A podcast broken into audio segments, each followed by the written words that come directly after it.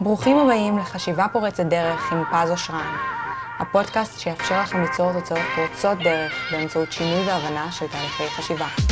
היום בתוכנית נדבר על התמדה.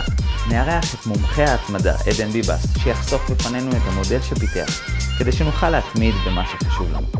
על כל זאת ועוד, נדבר היום בתוכנית. תישארו איתנו.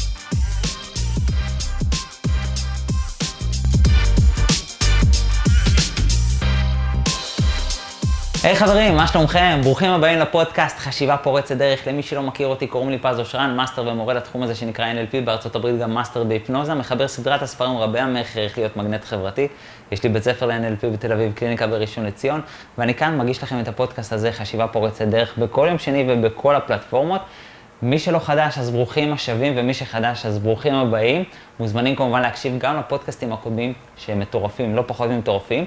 היום יש לנו נושא מטורף בקשר להתמדה, לדעתי אחד הנושאים הכי מבוקשים, כל הזמן שואלים על איך להתמיד, ולכן הבאתי לכם אדם תותח בהתמדה, הוא למעשה מומחה בהתמדה, הבעלים של ביבס פיטנס. יש לי כבוד לארח את עדן ביבס, מה קורה אחי? מה העניינים? פצצה, איך אתה? מצוין, מצוין, נשבר קצת החום, נהיה קצת סבבה, צריכים לצאת החוצה.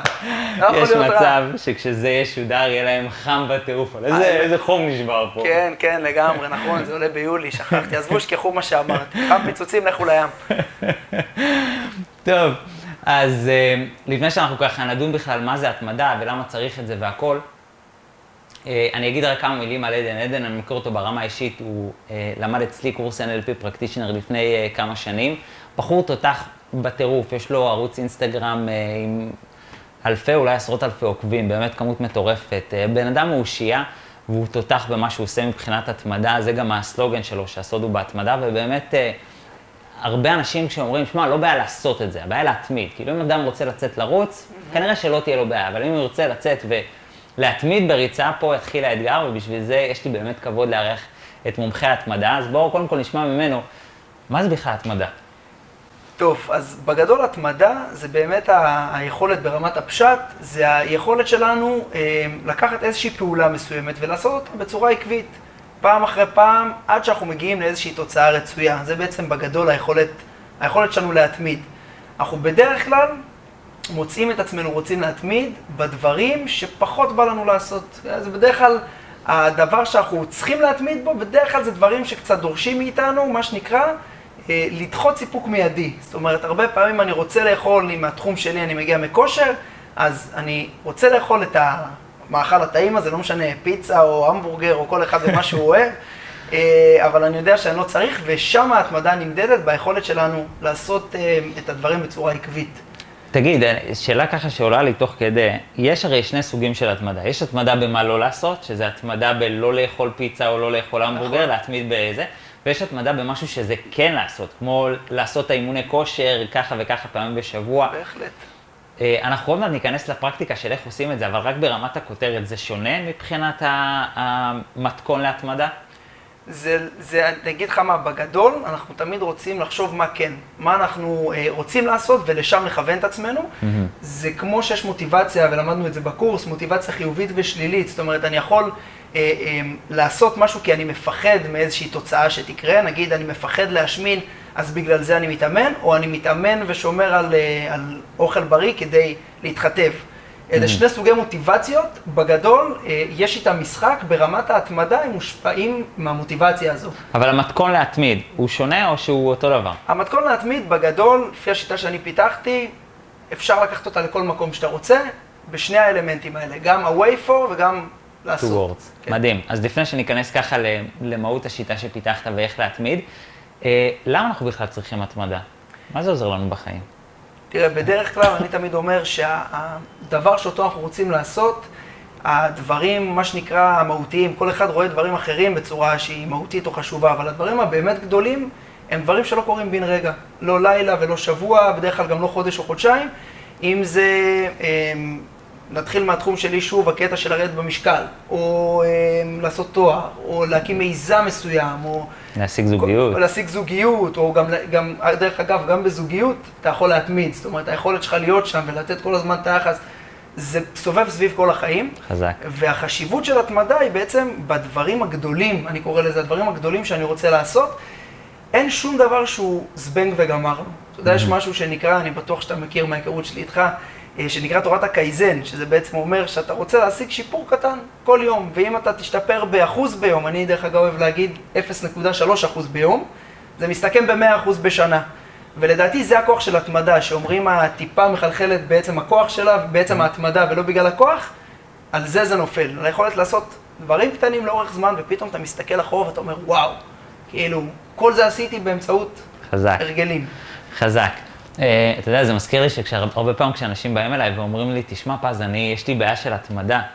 ואני אומר להם, אה, אוקיי, כמה זמן יש לך את הבעיה של התמדה? אומרים לי, תשמע, מאז שאני מכיר את עצמי, אני אומר, תשמע, נראה שאתה ממש מתמיד בחוסר התמדה שלך. זאת אומרת, הבעיה היא לא באמת אה, חוסר התמדה, אלא אתה מתמיד כנראה בדברים הלא. נכונים.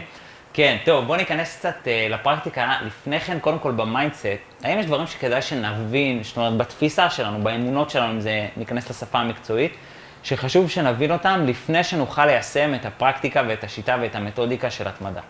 תראה, בעיניי חשוב מאוד שנבין לפני שאנחנו עושים את זה, אה, שבאמת בלי התמדה, ככה אני רואה את הדברים, בלי התמדה יהיה לנו מאוד קשה להגיע לתוצאות, יהיה לנו הרבה תסכול. ואני חושב שברמת התודעה, הדבר הראשון שחשוב שנדע, זה שנבין שאנחנו חייבים ורוצים להיות עקביים לאורך זמן כדי להשיג את התוצאות. זה הרבה פעמים עוזר, כי שוב, תכף נדבר פה על, כמו שאמרנו, דחיית סיפוקים מיידיים, ובאמת ניכנס לפרקטיקה, אבל הרבה פעמים יהיו דברים במהלך הדרך שיגרמו לנו ככה לרצות לוותר, אבל ברמת התודעה, ואז כשאנחנו רוצים לוותר, מגיעים התירוצים, ואתה אומר, טוב, לא נורא ולא נורא ולא נורא. אבל ברמת התודעה, חשוב מאוד להבין שאני, בלי זה יהיה לי מאוד קשה להגיע לדברים המהותיים, וזה בעיניי התפיסה שאני צריך לבוא איתה. אוקיי, אז התפיסה היא קודם כל להבין את ערך ההתמדה. בדיוק. זאת אומרת, להגיד, זה חשוב לי. זה חשוב לא- לי. לא ו- להמעיט בערך לא שלו. להמעיט, ובלי זה גם לדעת שאני לא אצליח להשיג, אני אצור לעצמי תסכול לאורך זמן, כי אני אתחיל להפסיק, אתחיל להפסיק, אתחיל להפסיק, אני רואה את זה, ראיתי את זה שנים במכוני כושר. תגיד, יש איזה קשר, אתה יודע, אתה, אתה אומר את זה, ואני תוהה לעצמי אם יש איזה קשר לתפיסה הזאת של אנשים שמחפשים את השינוי הגדול, את הזבנג הגדול שישנה להם את כל החיים, והתמדה הוא בנוסחה אחרת לגמרי. הוא אומר, שמע, אתה לא, לא יהיה לך איזה זבנג שישנה לך את החיים, יהיה לך 0.3. פשוט 0.3, אם אנחנו עושים את זה לשנה, אז אתה מגיע ל-100%, אבל בתכלס אתה, השינוי שלך הוא קטן, אנחנו כאילו עובדים על כמות ולא על הגודל השינוי. בדיוק. כמו שאני אומר, חוק המספרים הגדולים בצורה קצת הפוכה. לעשות דברים קטנים לאורך המון זמן, זה תמיד בסוף מצטבר בצורה שהיא... תגיד, בעצם אם אני, תרשה לי להתקיל אותך רגע, אז היית בעצם ממליץ להפסיק לחפש את הזבנג או את השינוי הגדול או את, ה, את התרופת קסם שתרפא אותי, משמעית. להפסיק לחפש את חד זה. משמעית, כי בעיניי זו תודעה חוסמת. כן. כשאני, אני יכול לתת לך דוגמה על עצמי, אה, מתקופת הקורונה, עכשיו שהתחלנו, ואמרתי, וואו, זאת אומרת, עכשיו דרך אגב גם סיימתי לכתוב את הספר שלי בנושא. מזל טוב. קורונה, כן, כן, אז איך להפוך כל משבר להזדמנות, זה בעצם היה המסר. ושמתי לב שבשבוע הראשון, שפתאום כל האופציות היו פרוסות בפניי, הרגשתי שאני חייב לטרוף את העולם וחייב לעשות, ובגלל שאתה מרגיש שאתה צריך לעשות כל הדברים, אתה לא מצליח לעשות אותם כי זה רחוק מדי, וכל פעולה שאתה עושה מרגישה לך לא רלוונטית אל מול התמונה הגדולה. גדול. ואם אני אקח את זה עוד פעם רגע, כי מאוד קל לי לקחת את זה למקום שלי ולהמחיש את זה, אם אני רוצה לרדת 15 קילו, עם כל הזמן 15 קילו האלה, אז אני אומר, מה, אני לא אוכל את השוקולד, גם ככה זה לא הוריד אותי את ה-15.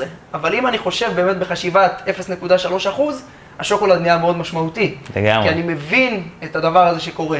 ולכן אני לגמרי ממליץ, ואני בעצמי חי ככה, אה, בלי הזבנג וגמרנו, בלי המכה הגדולה. המכה הגדולה מגיעה אחרי הרבה מאוד עבודה קשה שמתפרצת ביום אני אחד. חושב על זה, זה, תחשוב על זה, כאילו כמה פרסומות יש לנו על, אה, על בוא תתעשר אה, מחר בבוקר ב, ביום, ובוא אה, תשיג את האישה שחלמת עם המשפט פתיחה הזה, או לא יודע מה, או התרופה שתעשה אותך הכי בריא.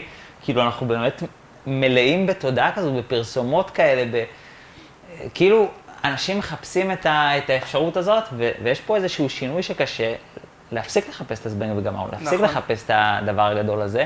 לגמרי. ואם אני רגע אעמיק בתפיסה הזאת, יש אנשים שקשה להם לוותר על התפיסה הזאת, בהחלט.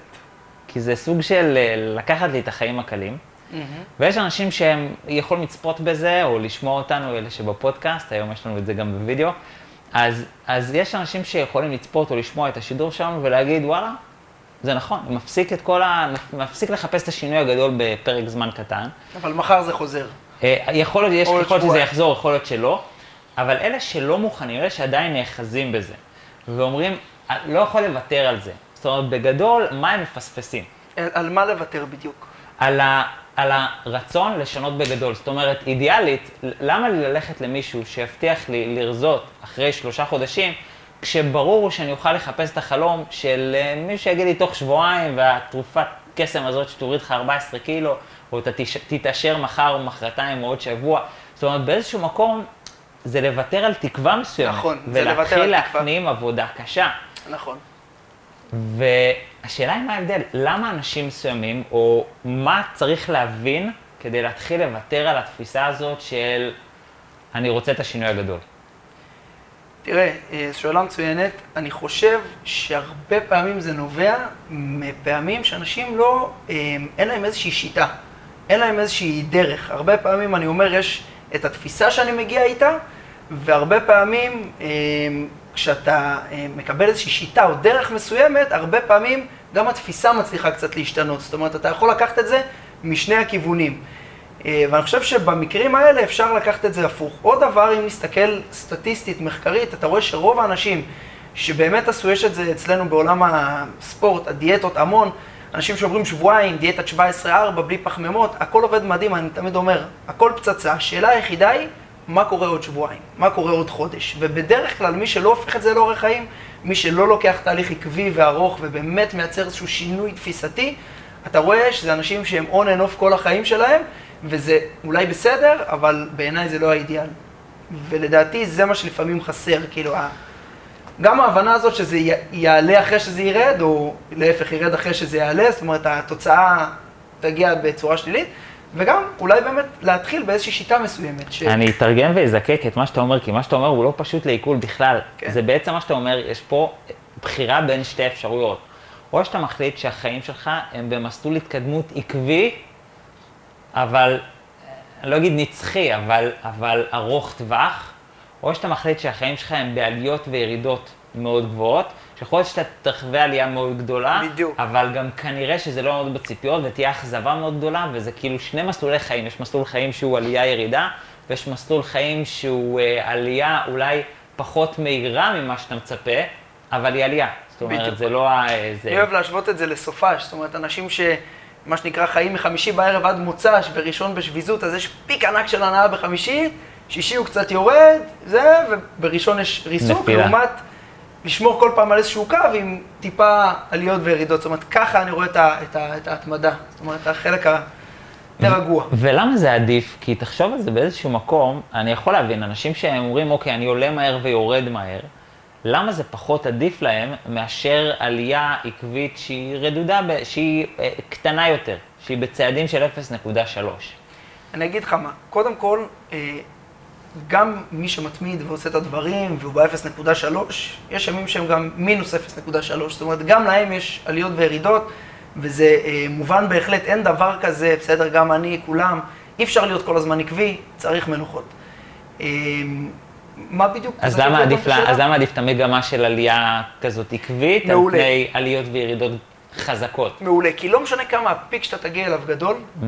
כל עוד הוא לא יהיה עקבי. לא משנה כמה הפיק שיהיה גדול. בוא תיתן לי איזושהי דוגמה, אולי בוא נצא קצת מהעולם שלי. אנשים בסדר, יש להם מלא מוטיבציה. אבל למה, נגיד מה אני רוצה לעשות? להקים עסק, להקים מיזם, לי לעשות תואר, תן לי איזושהי דוגמה שאני אוכל לעבוד איתה. בוא הנה, לכתוב ספר. לכתוב ספר, בדיוק, מה שאני עכשיו עשיתי בקורונה. אם עכשיו הייתי בא במוטיבציית שיא, כן. והתחלתי במוטיבציית שיא, באיזשהו שלב המוטיבציה קצת התאזנה, אבל מצאתי דרכים, דרך מחויבות ואחריות, אנחנו ניגע בזה בתחיית סיפוקים, לשמור ובאמת להתמיד. אם הייתי בא במוטיבציית שיא וכותב 15 עמודים, הייתי באטרף, והיום קמתי בבוקר ולא בא לי לכתוב, אז בסדר, יום אחד, אתה יודע, לא, לא חייבים תמיד לעשות מה שלא רוצים, אבל יום, ועוד יום ועוד יום ועוד יום, יש סיכוי שאני לא אגע בזה יותר, וזה יישאר איזשהו חלום עם 15 עמודים. כשאני מדבר על התמדה, אז אולי אני אכתוב, ואני ככה דרך אגב כתבתי את הספר, כל יום שלושה עמודים. טוב. זה מה שהחלטתי לעשות, אני תכף אדבר על איך עשיתי את זה ואיך התחייבתי לזה, אבל אמרתי, כל יום זאת ההתחייבות הקטנה שלי, ופתאום אני מסתכל ורואה שיש לי היום כבר 150 עמודים כתובים. שוגע, אתה יודע, אותי זה מרגש, כן. כן, את הרוב כבר עשיתי, אה, תכף ניגע בפרקטיקה, אבל זה לדעתי הכוח. כלומר, הפיק יהיה מוגבל, בפיק אתה בסוף, אתה לא יכול ביומיים לכתוב, או שאתה יכול, ואני לא מכיר את הדרך, אבל זה, זה ההבדל המהותי. אוקיי, אוקיי, מדהים. טוב, אה, יש לנו עוד משהו תפיסתי, או שאנחנו כבר נצלול ישר לפרקטיקה של איך עושים את זה? אני בן אדם מאוד פרקטי, אני מסכים על התפיסתי, פרקטיקה זה החיים. טוב, מעולה, לגמרי פרקטיקה זה החיים. אז בואו נדבר רגע על הפרקטיקה, אוקיי? בואו ניקח שלוש דוגמאות בית, נקרא לזה, שהן הדבר המשמעותי שאנשים רוצים להתמיד בהם. בדרך כלל זה משהו שקשור או לספורט או לתזונה, אז, נכון. אז ניקח אחד מהם כדוגמת בית ראשונה.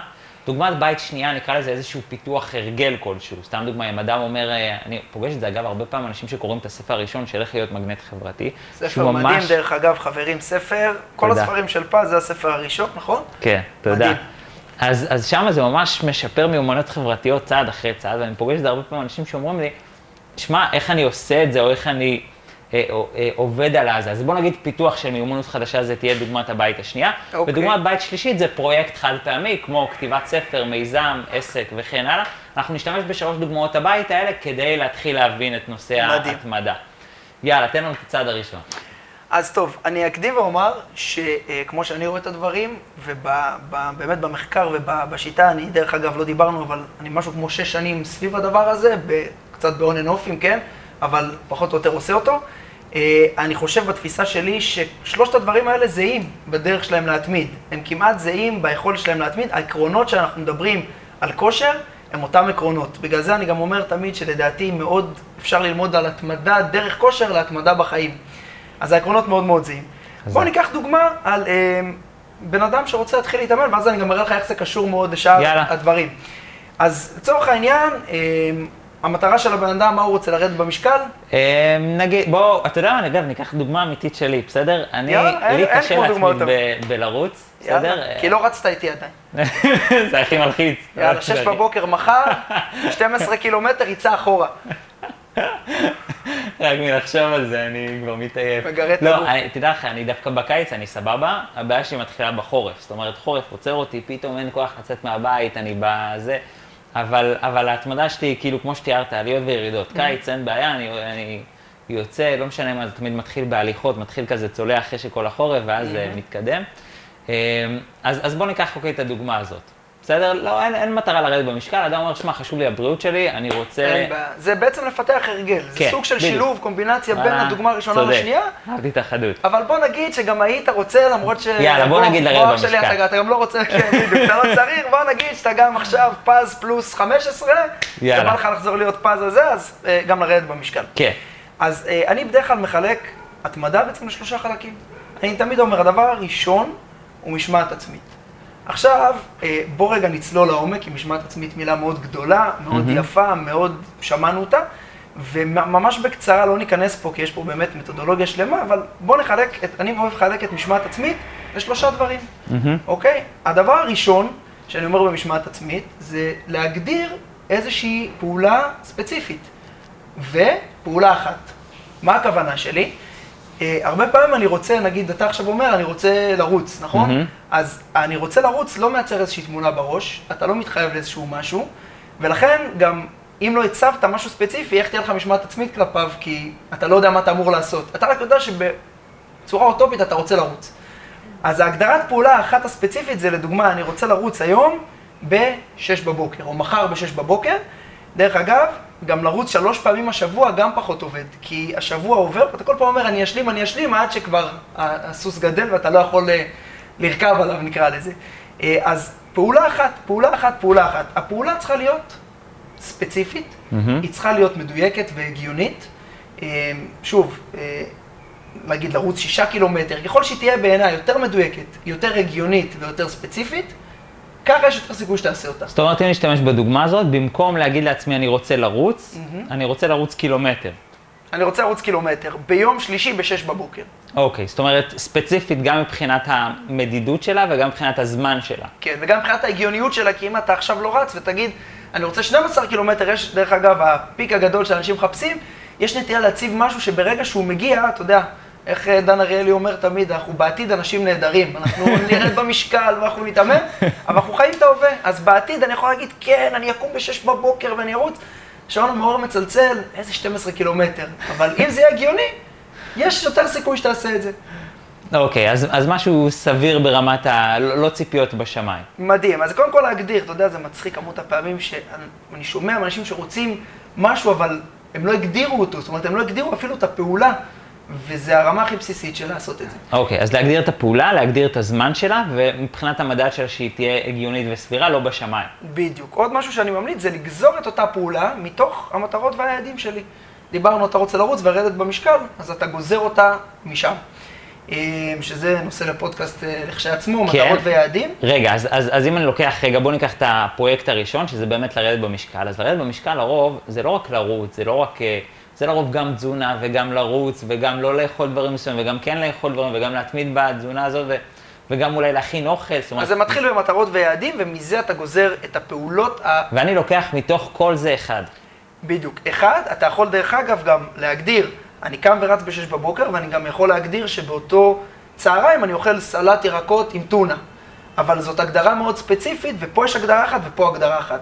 אין הגדרה שאני אומר, אה, אה, אני ישן שמונה שעות, קם, רץ, זאת אומרת, ב- בתוך הגדרה אחת, אני מחלק את זה כל פעם להגדרה אחת. זאת אומרת, באותו יום יכול להיות לי את אותן שלוש, שלוש הגדרות, אני פשוט זה פשוט לא סרט אחד בדיוק, זה שלם. לא סרט אחד. מה זה נותן לי? אם לא עשיתי, אני יודע אם לא עשיתי. זאת אומרת, יכולה להיות לי פתאום משמעת עצמית כלפי זה, כי, כי זה מדיד. אם זה לא מדיד, לא יכולה להיות לי משמעת כלפי זה. חזק. וזה ב, לדעתי מה שהרבה פעמים מפספסים. עכשיו, אה, אנחנו עדיין בתוך משמעת עצמית, זה עוד המפתח הראשון אני קורא לו. מצד שני, חשוב שנדע לנהל את הזמן שלנו. מהמם. אה, וכשמדברים על ניהול זמן, גם את זה אני מחלק לשלושה תתי מרכיבים, בסדר? אנחנו עדיין בתוך משמעת עצמית, אני מחלק אותה להגדרת פעולה ולניהול זמן. בתוך ניהול זמן, מאוד חשוב שנדע לנהל זמן ברוטו. לדוגמה, כמה זמן אימון כושר, כמה זמן ריצה לוקחת לך? 40 דקות, שעה, תלוי. נכון, אבל היא באמת לוקחת לך 40 דקות שעה? זאת אומרת, אתה קם, אתה מתארגן, אתה נוסע, אתה חוזר, כמה זמן היא באמת לוקחת? אה, אולי קצת יותר, כן. אם אני מחשיב מקלחת ואת כל ה... המסביב. אז כן, יש את השעה וחצי. בדיוק, ואם אתה, הרבה פעמים אנשים שמגיעים אליי למכון, באים מהעבודה, נוסעים, חוזרים, אצלי באומן, זמן אימון הוא שעתיים. למרות שהאימון עצמו הוא 50 דקות. אני יודע שעד שאני אסע ועד שאני אחזור ופה אני מתעכב, ואני קורא לזה ניהול זמן ברוטו. אם הייתי רושם שעה, הייתי יכול לייצר לעצמי תסכול, כי תמיד הייתי מוצא את עצמי רודף אחרי הזמן. אני מבין את הזמן בברוטו. שתיים, אני מתכנן. אה, אפרופו הגדרות, התכנון הוא, אתה יודע, כמו שאברהם לינקולן אומר, אה, איך הוא אומר את זה, אם היית נותן לי אה, שש שעות להוריד עץ, הייתי מבלה את הארבע הראשונות אה, בלהשחיז את הסכין. כן. אני מאוד מאוד מאמין במשפט הזה, אני חושב ששעתיים של עבודה מתוכננת ומדוקדקת היא סופר סופר הרבה יותר אפקטיבית מהרבה זמן שאני מנסה לטרוף את העולם ואין לי מושג מה אני עושה, כי אני לא יודע אם הכל מנוהל, ואז אני גם, האנרגיה שלי נפגעת, וזה דרך אגב הדבר השלישי בתוך ניהול זמן, ניהול אנרגיה. לדעת לקחת הפסקות, הכל טוב שקבעתי לי ריצה, אבל אם לא ישנתי טוב בלילה ולא ניהלתי נכון את האנרגיה, אה, טיפה נכנסים פה לעומק, אבל זה קצת הדבר השלישי. אה, אז בעצם אם אני שנייה רק נסכם את זה. את זה, בדיוק. כן. אז המפתח הראשון, אמרנו משמעת עצמית. מתחלק לשתיים. כן. הגדרת פעולה אחת מהמם. וניהול זמן. אוקיי. בתוך זה יש לנו עוד קצת דברים, אבל אלה העיקרים. רגע, אחד פשוט ממש מעניין אותי, כי אמרת שחשוב גם לנוח, אה, וזה מעניין לפעמים, איפה, איך אתה יודע איפה עובר הגבול בין המקום שאתה מוותר לעצמך, ואין לי משמעת עצמית, לבין המקום שאתה אומר, וואלה, אתה לא, לא יכול לעייף את עצמך, אם לא ישנת, עזוב, אל תרוץ היום. איפה עובר, איך אתה יודע לזהות אם אני, אין לי משמעת עצמית, או שיש משמעת עצמית, פשוט אני צריך גם לדעת אולי להקשיב לעצמי, לנוח, דברים כאלה. שאלה מדהימה. אה, לא, כתבתי על זה לא מזמן פוסט, מקווה שאני ככה אזכור לקלוע בזה, כי כן, אתה מתקיל, זה לא השאלות שסיכמנו, זה לא השאלות שסיכמנו. אתה לא חייב, אפשר גם להגיד, אני אענה על זה בהזדמנות, כמו שאיך אומרים הפוליטיקאים כן, של... כן, אנחנו עדיין לא שם, אולי עוד 30 שנה.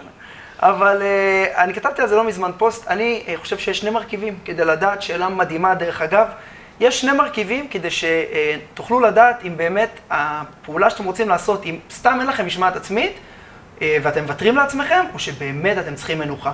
ואני מחלק את זה לשתיים. המרכיב הראשון, זה איך אני מרגיש עכשיו אם אני לא עושה את הפעולה. בסדר? ניקח שוב את דוגמת ספורט. אתה רוצה לצאת לעשות ריצה, אתה אה, קם בבוקר ואתה אומר כן או לא, בסדר? איך אתה מרגיש עכשיו? אם אני מרגיש רע עכשיו, אני יודע שזה עניין של משמעת עצמית. אם אני מרגיש בנוח עם זה, יכול להיות שאני באמת צריך מנוחה. זאת אומרת, אם אני מרגיש עם זה עכשיו טוב. המרכיב השני, זה אני צריך לדמיין את עצמי מה יקרה מחר או עוד שעה. נגיד ועכשיו אני רוצה לאכול המבורגר, ואני אומר, יש לי משמעת עצמית, אין לי משמעת עצמית, אני אומר, אני יכול לאכול עכשיו, אבל רגע, איך אני ארגיש בבוקר? ואם לדעתי אני ארגיש רע מחר בבוקר, אני יודע שאני מוותר לעצמי. חזק. עכשיו, שני התנאים צריכים להתקיים. אני צריך, אם אני מרגיש עכשיו טוב, אבל אני יודע שבעתיד אני ארגיש רע, ויתור. אם אני מרגיש עכשיו רע, ויתור. אני צריך להרגיש טוב עכשיו, ולהגיד, כן, אני מרגיש טוב גם מחר. ואם יש לנו את שני המרכיבים, אנחנו מבינים ש... אה, תשמע, התקלות התקלות, אבל כן. תצא מהם אה, אש. פצצה. אז המרכיב הראשון, אני רק אסכם את זה. המרכיב הראשון אמרנו משמעת עצמית, שזה מתחלק בעצם להגדרה, תכנון, אה, שזה ניהול של גם אנרגיות וגם זמן. נכון. אחלה. פספסנו משהו? לא, לא פספסנו. אה, עכשיו, הנקודה השנייה, שהיא מתחברת למשמעת עצמית, שעליה יושבת משמעת עצמית, אבל זה נושא כל כך רחב שאני מפריד אותו כנושא בפני עצמו, ודיברנו עליו קודם, אני קורא לו דחיית סיפוקים מיידיים. סיפוק מיידי הוא התחושה של ההנאה שאני רוצה להרגיש כאן ועכשיו. כן. וזה סיפוק מיידי כי כל כך, כל כך קל לנו לדמיין, אם עכשיו יש לי פה איזושהי ארוחה שאני רוצה לאכול, או בוא, אנחנו יותר מדי סביב הכושר, אני עכשיו רוצה להקים איזושהי חברת סטארט-אפ, בסדר? ו- ואני רוצה להמשיך לישון, או הסיפוק המיידי כל כך קורן, קורץ וקורן לנו, בגלל שמאוד קל לנו לדמיין איך אנחנו נהיה איתו, כי הוא כאן ועכשיו. זאת אומרת, הדמיון הוא כל כך קל, שהדמיון לסיים תואר הוא הרבה יותר קשה, לדוגמה. הד- הדמיון להקים חברה רחוקה עוד חצי שנה הוא הרבה יותר קשה. אבל עכשיו מונחת לי פה ארוחה, עכשיו שעת השינה נמצאת, ולכן אה, זה הדבר שאנחנו רוצים לדחות אותו. אנחנו רוצים לדעת, להיות מסוגלים, לקחת נשימה עמוקה ולהבין את המטרה הגדולה שתעשה אותנו מאושרים. אני כאילו צריך לבחור פה בין הנאה שתקרה עכשיו לבין הנאה של עוד איקס זמן. בדיוק, הנאה קצרת טווח מול הנאה ארוכת טווח. אוקיי, וזה לא פשוט לפעמים לעמוד בפיתויים שהם ממש לא. מטורפים. מטורפים. יש פיתויים, בוא נגיד שאת השיטות האלה פיתחתי כי אה, אני חייתי את זה לגמרי, ולא מצאתי אה, פתרונות שאני מספיק אהבתי, וחקרתי ונברתי ונברתי. אה, ו- ש... ומה אהבת בסוף? זאת אומרת, תן לנו איזשהו, באמת, איך אנחנו מתמודדים עם כל הפיתויים המטורפים האלה, ו- ואין מה לעשות, תחשוב על זה שתחום האוכל הוא בכלל אה, מלאים בפיתויים, וכל מי שחבר בכל הקבוצות אה, פייסבוק והאינסטגרם, יש מלא אוכל, מלא אוכל, שאתה רואה שהם. מעוצב מאוד יפה, ומסעדות זה כבר לא חדשות. רשת חברתית, זה רשת מסעדות. ממש אני כל ככה. אומר, זה כאילו... תשמע, אתה יודע, פעם אני זוכר בפייסבוק, לפני לא יודע כמה שנים, איזה... סקרים, שאלות, היה קצת... אה, אתה תמים, מי שהייתה מעלה תמונה שלה בביקיני, אלף לייקים. היום מישהו מעלה איזה אוכל שהוא אוכל, אלפיים לייקים. ביקיני כאילו, זה היה ותמיד יהיה. אין מה לעשות, זה חלק מה... לא יודע, היום אני אה, רואה מה שמקבל הרבה לייקים, זה זה באמת כן. אוכל מעוצב, אנשים שאומרים, תראה איזה פיצה עשיתי, תראה איזה זה. וממש באמת, אני לפעמים רואה את זה, אני מקבל תיאבון רק מלהסתכל על הפיד שלי בפייסבוק או באינסטגרם. בהחלט. ואתה יוצא החוצה, אני הולך באבן גבירול, עריכות מטורפים, ואתה אומר, יואו, איזה ריח. עכשיו, הפיתוי הוא כל כך גדול כשאתה כבר מריח את הזה. אם הכנתי לך את הארוחה שאתה הכי אוהב, ואתה בדיוק בדיאטה, אסור לך לאכול את זה. נכון. מה עושים? מעולה. אמ, אז בואו נתחיל בדבר הראשון שאני תמיד ממליץ להתחיל בו, ואני קורא לזה אה, סידור ברירת מחדל. דיברנו על זה גם באחת השיחות שלנו. גם באחד הפודקאסטים העליתי על זה. נכון, זה, אמ, מה, מה שאני בעצם אומר בסידור ברירת מחדל, אני אומר, תראו, כולנו חיים בתקופה שאנחנו באמת, יותר מדי עומס של מידע, והמון באמת לחצים ומחשבות ודברים מאוד מאוד אה, זה. ובלהט הרגע לפעמים קשה לנו לקבל את ההחלטה הנכונה, אלא אם כן, אין לנו אופציה לבחור בהחלטה שאנחנו לא רוצים. וזה יכול להתחיל מלא להכניס הביתה כל מיני דברים ברמת האוכל, או אה, אה, לשים את השעון המעורר, טיפים של פעם, אני קורא לזה רחוק מאיתנו, אה, שזה מה שהם עושים. אפשר גם להגיע לדברים קצת יותר מתוחכמים, כמו אה, אה, לשים למעלה במדף ה... שאמרנו במקרר. המדף העליון זה המדף שהכי קל לנו לבחור מה אנחנו רוצים, זאת אומרת, אנחנו רואים בעיניים, ואני לא צריך לעשות פעולה כמו להתכופף, אז במקום לשים את הירקות במגירה למטה, לשים אותם כבר כלופים למעלה, בזה, ואת כל הג'אנק לזרוק למטה. הסידור ברירת המחדל, ו- ופה זה המקום של היצירתיות לכל אחד ואחת מכן, זה באמת לדעת, לחשוב מראש על הרגע שת- שיכול לבוא פיתוי, ואיך אני באותו רגע נותן לעצמי את הסיכוי הכי נמוך ליפול בפיתוי. זאת אומרת, אני מהנדס את הפיתוי עוד לפני שהוא קורה. זאת אומרת, אני כבר מתחיל לנחש איזה פיתויים עלולים להגיע, וכבר לבוא מוכן, להכין את ה... כביכול את הפתרון שהכנתי מבעוד מועד. ולא רק מבחינת התודעה, כי באותו רגע כל התירוצים ההגיוניים בעולם יעלו לך. זה צריך את ההמבורגר הזה, וזה נכון, ואני חייב את השעת שינה. מגיע לי גם. מגיע לי, עבדתי קשה היום. מה, אני לא אשן? מה, שבע בבוקר עכשיו, הלכתי לישון ב-12, שמונה שעות אומרים זה מומלץ. הפיתויים שם. ברירת מחדל, היא חייבת להשפיע על הפעולה שאנחנו עושים, והיא חייבת לגרום לפעולה להיות יותר קלה, ודווקא פה זה מאוד פרקטי, זה לא תפיסתי בכלל. כן. אה, אז זה באמת עניין של יצירתיות. הדבר השני שאני מאוד... רגע, רגע, אני רק רוצה להתעכב כן, עוד כן. טיפה על, על הברירת מחדל שאתה אומר. בוא נענה, יש לי אפילו שתי שאלות על זה. אחד, אם אני רוצה להתכונן לפיתוי, זאת אומרת, באיזשהו מקום, אם אני מסכם את זה, זה להביא פתרון קודם ולא לחפש את הפתרון כשה, כשהפיתוי משמעית. מגיע. נכון. עכשיו, השאלה היא, אוקיי, אז אני מחפש את הפתרון קודם, ועכשיו, אתה יודע, יש דברים שלפעמים גם מקודם, כשאתה חושב על זה, לא תמיד עולה משהו, אתה יודע, פתאום ארוחה משפחתית, יום הולדת, מביאים לך עוגה, ווואי, אני בדיוק בדיאטה. בדיוק התחלתי דיאטה, אבל מה, הכנתי את העוגה במיוחד בשבילך, מה תגיד על זה? והשאלה אם יש אה, איזשהו פתרון למשהו שכבר לא התכוננתי אליו, זאת אומרת, הפתעה שנחתה עליי. אז באמת אנחנו נעשה את המקסימום לעשות במה שתלוי בנו, אבל כמו שאמרת, הרחת כבר את הריח שם באבן גבירול, אתה לא, לא יכול להגיד לך אל תסתובב ברחוב, זה לא הגיוני. ולכן, הנקודה מספר 2 היא אה, מוטיבציה. אנחנו מכירים אה, מוטיבציה, הרצון שלי כל כך להגיע למטרה המיוחלת, נקרא לזה, שאנחנו רוצים להגיע אליה, זה מה שהרבה פעמים יכול להניע אותנו. ומוטיבציה יכולה להיות באמת מוטיבציה כלפי המטרה, מוטיבציה פנימית שאני מדמיין את עצמי עם התוצאה ואני מאוד רוצה להגיע, וזה יכול להיות גם מוטיבציה חיצונית. זאת אומרת, אה, לצורך העניין, אני יכול לקחת את בת הזוג שלי רוני ולהגיד לה, תקשיבי רוני, אני מתחייב לך שכל השבוע אני לא אוכל היום ג'אנק. ואם אני אוכל ג'אנק, הנה בבקשה, קחי את ה-500 שקל האלה, את לא שומרת אותם, את קורעת אותם. ואין לי מה לעשות עם זה ואני חותם איתך בכתב. זאת אומרת, אני מייצר לעצמי, אה, זה מאוד דומה למחויבות שתכף נדבר, אבל זה איזושהי מוטיבציה חיצונית שהיא לא תלויה בי. אה, עכשיו, המוטיבציה החיצונית הזאת חייבת להיות תלויה בעוד בן אדם. כי אחרת, אם אני אגיד, טוב, אני אקח 500 ואקרא, אז מן הסתם אני לא אעשה את זה באותו רגע. סביר להניח שאני אוותר לעצמי, זה חייב להיות איזשהו בן אדם חיצוני שמשפיע עליי לעשות את הדבר הזה. אה, כמובן שאני תמיד אומר, המוטיבציה הפנימית, התשוקה, הבעירה, אם אני רוצה להקים מיזם, אני כשכתבתי ספר, כל הזמן ראיתי את הספר יוצא, וזה מהפודקאסט הקודם שלך, שאני באמת אומר, לדמיין את זה ולהדליק את עצמי על התוצאה ו- ולרשום איך ייראו החיים שלי, זה בעיניי הדבר הכי חזק שיש, אבל זה לא תמיד יהיה שם, לא תמיד יהיה חזק מספיק, ולכן השילוב של שתי המוטיבציות, אחרי ברירת המחדל בארוחה משפחתית או במה שדיברנו, או בשעת שינה, שמה זה יבוא לידי ביטוי. תגיד, וזה לא, באיזשהו מקום, אני חושב, אם זה לא בעייתי שאדם כביכול מפקיד את המוטיבציה ואת ההתמדה שלו בידי מישהו אחר. כאילו, אני חושב שהאידיאל של כל אדם זה שהוא יגיד, וואלה, אני יש לי את היכולת התמדה. ואם אני צריך להפקיד 500 שקל, או להפקיד משהו למישהו, זה לא עלול לפגוע בהתמדה, או ליצור אולי אפילו איזושהי תלות? זה יכול ליצור איזושהי תלות אם אני מסתמך רק על זה.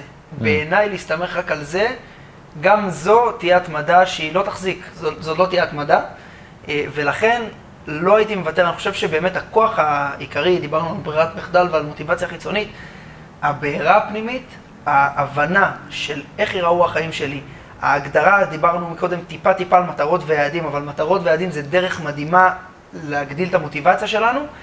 ז- אה, זו, זה הבסיס בעיניי כדי להניע אותנו. זאת אומרת, אני אומר, אם אני רוצה לעשות משהו, סביר להניח שיש לי איזו מוטיבציה בסיסית כלפיו, אולי לא חזקה. והכוח שלנו בהתמדה יהיה להדליק את המוטיבציה. המוטיבציה החיצונית והסידור ברירת מחדל, ותכף נדבר על עוד, עוד איזשהו אלמנט, הם רק איזשהו, איזשהם אה, אה, דרכים, אבני דרך שעוזרים לנו להתגבר על ירידות אנרגיה ושהמוטיבציה הפנימית לא מספיק חזקה. מה שנקרא תוספות למנה העיקרית. בדיוק, תוספות. אתה מוסיף מוטיבציות קטנות על המוטיבציה המשמעותית, שהיא באמת הרצון שלך, התשוקה שלך. מדהים, מדהים. אה, בוא רגע נשתמש בזה בדוגמאות למשל שהבאנו, זאת אומרת נניח אדם אומר אוקיי אני רוצה לפתח את הכישורים החברתיים שלי, אה, ובמקרה שלו אולי אפילו אין לו מישהו אחר שהוא, אתה יודע, שאבא אימא אולי, אה, אם זו אופציה טובה, ותמיד אבא אימא ירחמו לו, יפה שלי, 500 שקל שלך, נכון. כואב הלב עליהם, מה פתאום, אני לא אקרא לך אותם. נכון, נכון. אז, אז השאלה היא, לצורך העניין, אם אני רוצה ליישם את החוקים האלה, בין נגיד לפתח אה, איזשהו הרגל מסוים או איזושהי תכונה מסוימת. אז אמרנו להגדיר איזשהו יעדים, נגיד אני יוצא למקומות חברתיים בשעה הזאת, לתכנן את הזמן, את לתכנן הזמן, את האנרגיה בדיוק. נכון, עד כאן זה נראה מאוד קל, מאוד אה, יחסית אפילו פשוט גם להבנה וגם לעשייה. נכון. ואז מגיע החלק הקשה, לעשות. נכון, ולפעמים אפילו גם הנושא אולי של התחיית סיפוקים, שאתה יודע, כשאתה בתוך הבית זה האזור הכי חמים ונעים, אבל נכון. ברור כשאתה מתארגן ואתה מתקלח ואתה יוצא ואתה כבר בחוץ ואתה סביב אנשים, זה הכי כיף בעולם. אבל הרגע הזה, לדחות את הנעים לי פה אה, מול הטלוויזיה או מול המחשב, בעצם איך אני מתכונן לדבר הזה. אם אני רוצה ליישם את הדברים האלה אז, ולפתח את התכונה הזאת, אז איך אני יכול ליישם את זה למשל שם בדוגמה הזאת? אז אתה יכול לעשות, כמו שאמרתי, אתה יכול אה, באמת לתת, ברמה של באמת לתת סכום כסף מסוים למישהו של או ישתמש או יקרא, לא משנה. אתה יכול אה, אה, להתחייב, אני אוהב לעשות אתגרים, אז אתה יכול להתחייב באיזשהו, שזה דרך אגב הדבר השלישי באמת שמתקשר לזה, מחויבות. צור לעצמך מחויבות. המחויבות היא נובעת כתוצאה מאחריות הרבה פעמים, אבל המחויבות, אני אתן דוגמה עליי, יאללה. הייתי צריך לכתוב עכשיו ספר, אמרת לפתח הרגל, אה, הרגל זה חופשי, הרגל כתיבה למען ספר. פתחתי קבוצת פייסבוק, קראתי לה קורונה, סוד ובהתמדה, והתחייבתי לכתוב שם כל יום פוסט. האמת שרק אחרי כמה פוסטים אמרתי, בואנה, זה יכול להיות אחלה פלטפורמה לספר. ואמרתי להם, תקשיבו חבר'ה, אני מתחייב לכם לכתוב כל יום מהיום, מה עובר עליי, איך התכופה, איך זה, איך זה. ואז אין כוח, יש כוח לא רלוונטי, כי יצרתי מחויבות שידעתי שיש שם 300 אנשים שאתה יודע, רציתי לחשוב לזה. שכן, מחכים לזה, אבל מספיק שמה-300 יש 30 שאומרים וואלה, ואני אני אומר, אני לא רוצה לצאת פרש, אז אני עושה. זאת אומרת, המחויבות לפעמים נותנת בלי מוטיבציה. יכול להיות שאין לך מוטיבציה, והיה ימים שלא היה לי מוטיבציה, היה ימים כאלה שבאתי עייף, אחרי עבודה, 12 וחצי בלילה, רוני הבת זוג שלי בחדר, ואני פשוט יוצא החוצה וכותב. אה, והמחויבות לפעמים יש לה כוח הרבה יותר חזק מכל מוטיבציה, שוב, לא להישען עליה, אבל להצטייד במחויבות יכול לעשות את כל ההבדל. מדהים, ו- ו- ואיזה דוגמאות למחויבות יש? זאת אומרת, זה חייב להיות חיצוני, או שזה יכול להיות גם, אה, מחויבות חייבת להיות חיצונית. חייבת להיות חיצונית? חייבת להיות חיצונית, כי כמו שאמרתי, כשאתה אתה מגיע מול ההמבורגר, מצ- מצטער אם יש פה צמחונים. בדיוק, אני כל הזמן פה על אה, בשר. אם יש אה, פה, כאילו כן, אין פה לידו איזה... כן, כן. כן, אה, שקדים, לא משנה, כל דבר שאתה אוהב. אה, אז יהיה לך את כל התירוצים בעולם, למה זה כרגע נכון, ולכן, המחו... ואז אתה תוותר על עצמך. המחויבות חייבת להיות איזשהו משהו חיצוני. משהו שהוא כבר יוצא מגבולות הגזרה של עדן או של פז או של כל אחד ואחת שצופים בנו, ובאמת אה, מחייב אותנו. יש. בוא, בוא נחשוב רגע, איזה דוגמאות באמת ל, אה, מחויבות. למחויבות יכול להיות? אז באמת כסף למישהו אחר, זה יכול מעולה. להיות, אה, אה, אם אני נותן את המילה שלי, קבוצה כלשהי, או, או איזשהו מקום שנותן את המילה שלי. מעולה, זה יכול להיות גם, אה, גם לחיוב, לא תמיד לשלילה. לדוגמה, אפשר לבוא לבת הזוג, או אפילו לחבר טוב, ולהגיד לו, תשמע, מאוד חשוב לי לעשות, להתמיד בהרגל הזה. בוא נסגור שאם אני מתמיד בו, אז אתה, אתה, בוא נגיד, אה, אם זה בת הזוג, אז את מפנקת אותי במסאז' על זה שעבדתי קשה, ואם לא, אני מפנק אותך במסאז'. או אתה מזמין אותי לאיזושהי ארוחה, שזה ארוחת שיט, אנחנו קוראים לה, או כל דבר אחר, ואם אני לא עומד, אז אני עושה. אה, זה יכול להיות כאילו לעונג או לצער. בדרך כלל הצער הוא קצת יותר... אה, יותר מניע. יותר מניע, כן. אבל זאת גם אופציה. אה, יש כמו לפתוח פלטפורמה, זה יכול להיות אתגרים, להתחייב, בכללי להתחייב בפני אתגרים, להתחייב בפני אנשים, לדבר על מה שאתם רוצים לעשות. ברגע שזה בתוך הראש שלי, קל לי לוותר לעצמי. ככל שאני אפיץ יותר, ואני אדע שיותר אנשים, נגיד אם אמרתי לבן אדם שאני עכשיו מקים, מתחיל לכתוב ספר, ואני רואה אותו פעם בשבוע, אז, ונגיד אמרתי את זה ל-30 אנשים, אז אני יודע שאם אני לא כתבתי, אז אה, מה קורה עם הספר? מחכים מעבר לפינה, איפה בדיוק. הספר? איפה הספר? איפה הזה? זאת אומרת, אני, אני גורם לעצמי לעשות משהו ש... אני, אני מכניס את עצמי ל- לסטרס חיובי, אבל לסטרס שמניע אותי לעשות. אה, וזה באמת עניין של יצירתיות, כאילו, זה אמרנו, דיברנו על פלטפורמה, אבל שמע, אם אני לוקח את כל השיטה ואני אפילו מזקק אותה רגע, אה, קודם כל, בכל השיטה המטורפת הזאת שעדן פיתח, ושאפו גדול, זה באמת אה, מסודר, יפה וסיסטמטי כמו שאני אוהב, וזה מדהים, ופרקטי סופר. ואם אנחנו, ובאמת כל אחד מהשלבים האלה, לא ספק, אפשר, אפשר לקחת אותו ולהעמיק בו, אפשר באמת נכון. להעמיק ב... בניהול זמן ובניהול אנרגיות ובלהגדיר את הדבר אחד. כי אם יש משהו שאני לקחתי באופן אישי, זה באמת לקחת דבר אחד ולהגדיר. אנשים חושבים על כל התמונה המלאה, על כל ה... אוקיי, נכון. לרוץ עכשיו. לא, קח רק אחד, עזוב את כל ה... תתמיד בו עד שהוא יהיה האוטומט שלך, תעבור לדבר הבא. אה, מזכיר לי, יש ספר כזה מצוין שנקרא The One Thing. אה, שהוא, כל המהות שלו, הוא מדבר על זה שהמוח, כשאנשים נותנים לו יותר מדי צעדים ויותר מדי דברים, זה לפעמים הולך לאיבוד, אבל קח רק דבר אחד, תמקד בו עד שזה קל לך, פשוט לך, אתה דרך אגב? מיישם את זה מכל השיחה, לקחת דבר אחד. לקחתי דבר אחד, כן, סיימתי את זה, אני אחזור לפרק הזה שוב, ו- ואני אקח עוד דבר נוסף, וסיימתי אותו, אני אחזור לפרק הזה שוב, ואני אקח דבר נוסף. בול. חורף הבא, אני אבוא אליך ואני אגיד לך, וואלה, אני רץ גם בחורף. מדהים. ועוד לא נגענו בחצי, יש עוד חצי שלם, אבל זה כבר אז לפודקאסט הבא. בוא, בוא נעשה פודקאסט הבא. תרשמו לנו בתגובות אם הייתם רוצים אה, פרק נוסף בפודקאסט, שבו עדן יפרט לנו גם על החצי השני בשיטה שלו. וכמובן, אם אהבתם, אתם מוזמנים לתת לייק ולשתף בכל דרך אפשרית, ואם אתם רוצים גם ליצור אה, קשר, קשר עם עדן ביבס, אז אפשר לחפש אותו גם בפייסבוק וגם באינסטגרם וגם בכל הפלטפורמות. איך מוצאים? עדן ביבס פשוט כן, רושמים? זה מהשמות האלו שאי אפשר לטעות בהם. B-I-B-I-S, אה, אותיות... אה, אותיות קלות, כן. האבי וכל ה... זה לא האושטאונגר כאלה. זה לא האווי, שאתה צריך לחשוב אה, כל האותיות V האפשריות ש... מצוין. אז אה, תודה רבה לכם שהאזנתם לפרק הזה. כמובן, אנחנו נתראה כאן גם בשבוע הבא, אותו מקום, אותה שעה. תודה רבה לכם על ההאזנה, שיהיה לכם המשך שבוע מצוין, אוהבים אתכם. ביי אוהבים בינתיים. מאוד, ביי ביי. שמחתי. תודה רבה שהאזנתם לפודקאסט חשיבה פורצת דרך עם פז אושרן. ניפגש גם בשבוע הבא, ביום שני, בכל הפלטפורמות. בינתיים, אתם מוזמנים לשתף ולמצוא אותנו גם ביוטיוב או בפייסבוק. פשוט חפשו פז אושרן ותמצאו אותנו.